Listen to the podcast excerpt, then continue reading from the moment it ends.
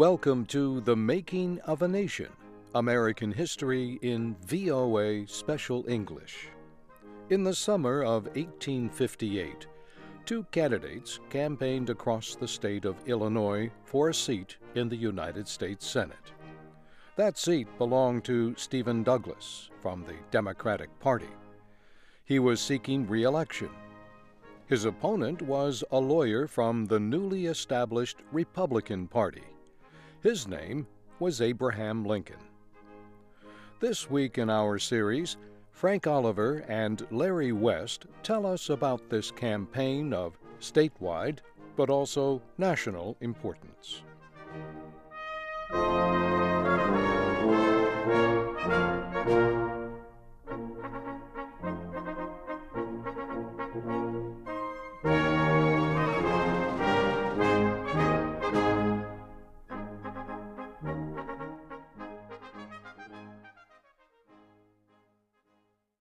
Abraham Lincoln proposed that he and Stephen Douglas hold several debates. The rules for each debate would be the same. One man would speak for an hour. His opponent would speak for an hour and a half. Then the first man would speak for half an hour to close the debate. Douglas agreed. There were 7 debates in all. They were held in towns throughout Illinois. In some places, there was great interest in what the two candidates had to say. Thousands of people attended. Douglas was a short, heavy man. One reporter said he looked like a fierce bulldog. Douglas' friends and supporters called him the Little Giant. Lincoln was just the opposite. He was very tall and thin, with long arms and legs. His clothes did not fit well, and he had a plain face, one which many thought was ugly. He looked more like a simple farmer than a candidate for the United States Senate.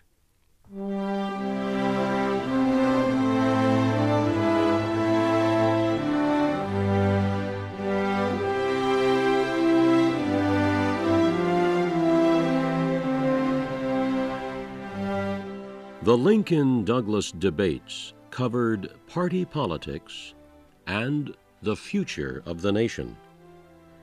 But everything the two men discussed was tied to one issue: slavery.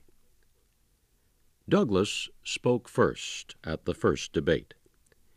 He questioned a statement made in one of Lincoln's campaign speeches. Lincoln had said that the United States could not continue to permit slavery in some areas while banning it in others. He said the Union could not stand so divided. It must either permit slavery everywhere or nowhere. Douglas did not agree. He noted that the country had been half slave and half free for 70 years. Why then, he asked, should it not continue to exist that way? The United States was a big country. What was best for one part might not be best for another. Then Douglas questioned Lincoln's statement on the Supreme Court's Dred Scott decision. Lincoln had said he opposed the decision because it did not permit Negroes to enjoy the rights of citizenship. Douglas said he believed the decision was correct. He said it was clear that the government had been made by white men for white men. He said he opposed Negro citizenship. "I do not accept the Negro as my equal," Douglas said, "and I deny that he is my brother. However," he said, "this does not mean I believe that Negroes should be slaves, Negroes should enjoy every possible right that does not threaten the safety of the society in which they live. Every state and territory must decide for itself what these rights will be. Illinois decided that Negroes will not be citizens, but that it will protect their life, property, and civil rights. It keeps from Negroes only political rights and refuses to make Negroes equal to white men. "That policy satisfies me," Douglas said, and it satisfies the Democratic Party. Then Lincoln spoke. First, he denied that the Republican Party was an abolitionist party. "I have no purpose," he said, "either directly or indirectly, to interfere with slavery where it exists. I believe I have no legal right to do so, nor do I wish to do so. I do not," Lincoln said, "wish to propose political and social equality between the white and black races. But," he went on, "there is no reason in the world why Negroes should not have all the natural rights listed in the Declaration of Independence, the right to life, liberty, and the pursuit of happiness." "I agree with Judge Douglas," Lincoln said, "that the Negro is not my equal in many ways, certainly not in color, perhaps not mentally or morally. But in the right to eat the bread that his own hand earns, he is my equal and the equal of Judge Douglas and the equal of every living man." Lincoln then defended his statement that the United States could not continue half-slave and half-free. He said he did not mean that customs or institutions must be the same in every state. He said it was healthy and necessary for differences to exist in a country so large.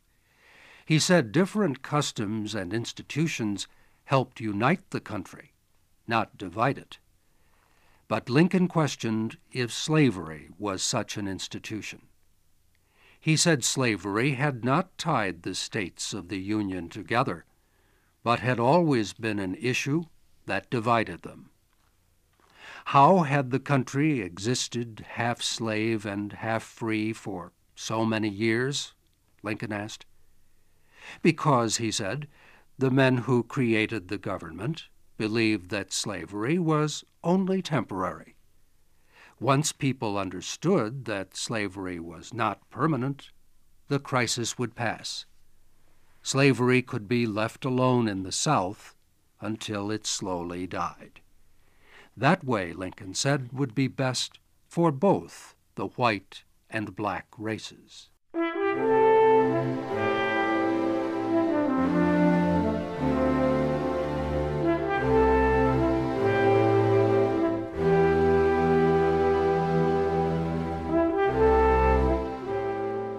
Stephen Douglas and Abraham Lincoln were campaigning for a Senate seat from the state of Illinois, but their debates had national importance too. Douglas expected to be the Democratic candidate for president in 1860. His statements could win or lose him support for that contest. Whenever possible, he tried to show that he was a man of the people, like Lincoln. He tried to show that his Democratic Party was a national party, while the Republican Party was a party only of the North. And he tried to show that Lincoln's policies would lead to civil war.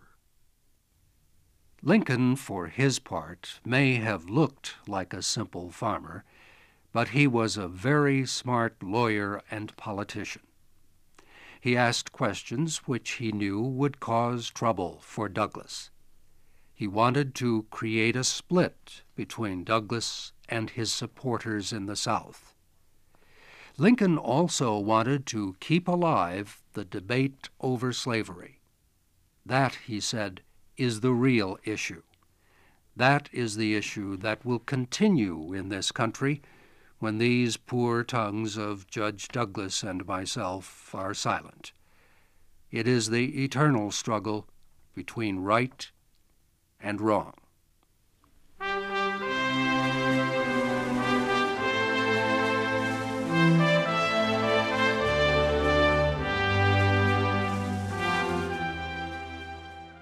In Illinois in 1858, the state legislature chose the men who would represent the state in the National Senate. So Stephen Douglas and Abraham Lincoln had to depend on legislative support to get to Washington. On Election Day, the legislative candidates supporting Lincoln won 4,000 more popular votes than the candidates supporting Douglas. But because of the way election areas had been organized, the Douglas Democrats won a majority of seats. The newly elected legislature chose him to be senator. Lincoln was sad that he had not won, but he said he was glad to have tried. The campaign, he said, gave me a hearing on the great question of the age, which I could have had in no other way. And though I now sink out of view and shall be forgotten, I believe I have made some marks which will tell for the cause of civil liberty long after I have gone. Many people, however, did not think Abraham Lincoln would be forgotten. His campaign speeches had been published everywhere in the East. His name was becoming widely known. People began to speak of him as a presidential candidate. To win the presidential election of 1860, the Republican Party had decided it needed a man of the people. He must be a good politician and leader. He must be opposed to slavery, but not too extreme. Many people thought Lincoln could be that man. After the election in Illinois, Lincoln made several speaking trips in the western states. In none of his speeches did he say he might be a candidate for president in 1860. If anyone said anything about Lincoln for president, he would answer that he did not have the ability. Or he would say there were better men in the party than himself. Lincoln said, "Only events can make a president." He would wait for those events.